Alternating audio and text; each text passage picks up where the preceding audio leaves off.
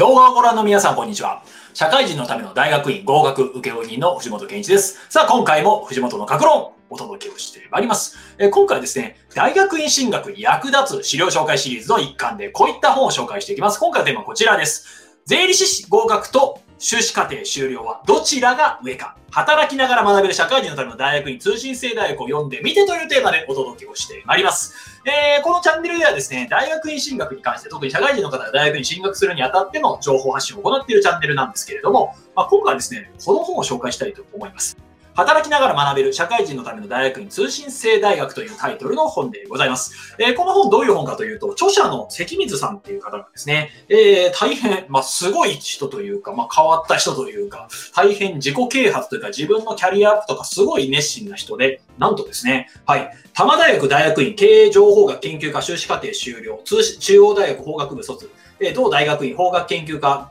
博士前期課程終了、後期課程終了単位取得、東京大学大学院工学系研究科修士課程技術経営 MOT コース終了単位取得、千葉商科大学大学院政策研究科博士課程終了、博士過去政策研究というところで、いや、すごいですね。はい。いや、なんかいろんな、えー、大学院を出てらっしゃる方で、税理士でもあるし、またですね、えー、ご自分の会社を経営なさっている方でもあるし、大学の非常勤講師でもあるし、っていう大変、えー、すごい方なんですけれども、この方がですね、まあ、自分が経験をした、まあ、いくつもの大学にですね、5つの社会人大学院に入学し修了なさっているという、この研究をこの実績を活かした上で、じゃあ社会人にとって大学院進学ってどういう意味があるのっていうのを、まあ、分かりやすく解説した本。なおかつインタビューであるとか、また我が国には一体どういう通信制の大学院であるとか、またですね、通信制の大学があるのか、また社会人向けの大学院があるのか、みたいなところを克明にお話しなさっているところです。で、この本のポイントは、資格というところが結構出てくるんですね。まあ、資格試験からのキャリアアップとしての大学院戦略というのが出てきます。まあ、どういうことかと言いますと、例えばですね、あんまりほとんどの人が言いたくても言えないタイプのことを言ってると。例えば、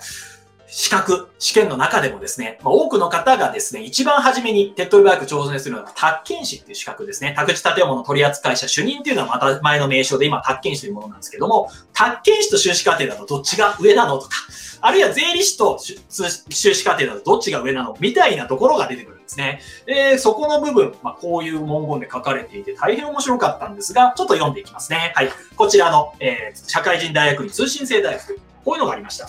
私は宅建と税理士資格と修士号などを持っています。私の経験では、宅建と比較すると、修士号の方がより評価され、税理士と比較すると、修士号の方が低く評価されるように感じます。また、修士号は大学を卒業していない人が大学院に入学して取得することができることから、大学中退などの学歴を修士修了に変更することができます。そして、ブランド力のある大学院に入って、有名大学大学院修了者という学歴に変更することもできます。また、6ページからの引用なんですが、まあ、こういうですね、資格試験というところ、また、資格を取得するというところと、その一環としての大学院進学っていうのを、まあ、結構ですね、まあ、わかりやすく書いてらっしゃる。大変いい本ですね。まあ、特にですね、私もあんまり言えないんですが、宅建とか、例えば税理士資格と大学院進学、どれが上なんだろうって思ってもやっぱなかなか口に出せないですよね。まあ、そういうのを書いてある大変稀有な本で、私は面白いなっていうふうに思いました。えまたですね、5つ ,5 つの大学に出てらっしゃるからこそですね、まあ、ちょっといろいろと今まで言われている社会人の大学院進学に関して結構違和感を覚えてらっしゃるらしいんですね。それは何かというと、書店に出ている例えば MBA 行った大学院の人の話であるとか、あるいはですね、まあ、大学院結構大変でした、資格大変でしたみたいな話が出てくるんですけれども、実はそんなことないんじゃないですかと。えなぜかというと、私5つぐらい出てますけど、そんな大変じゃなかったっすよ、みたいな。まあそういうですね、等身大の大学院進学像について書かれている本ですね。まあ、だからですね、まあ、必要以上に大学院進学を難しく書いてないということで読むと元気が出てくるタイプの本だなっていうふうに思います。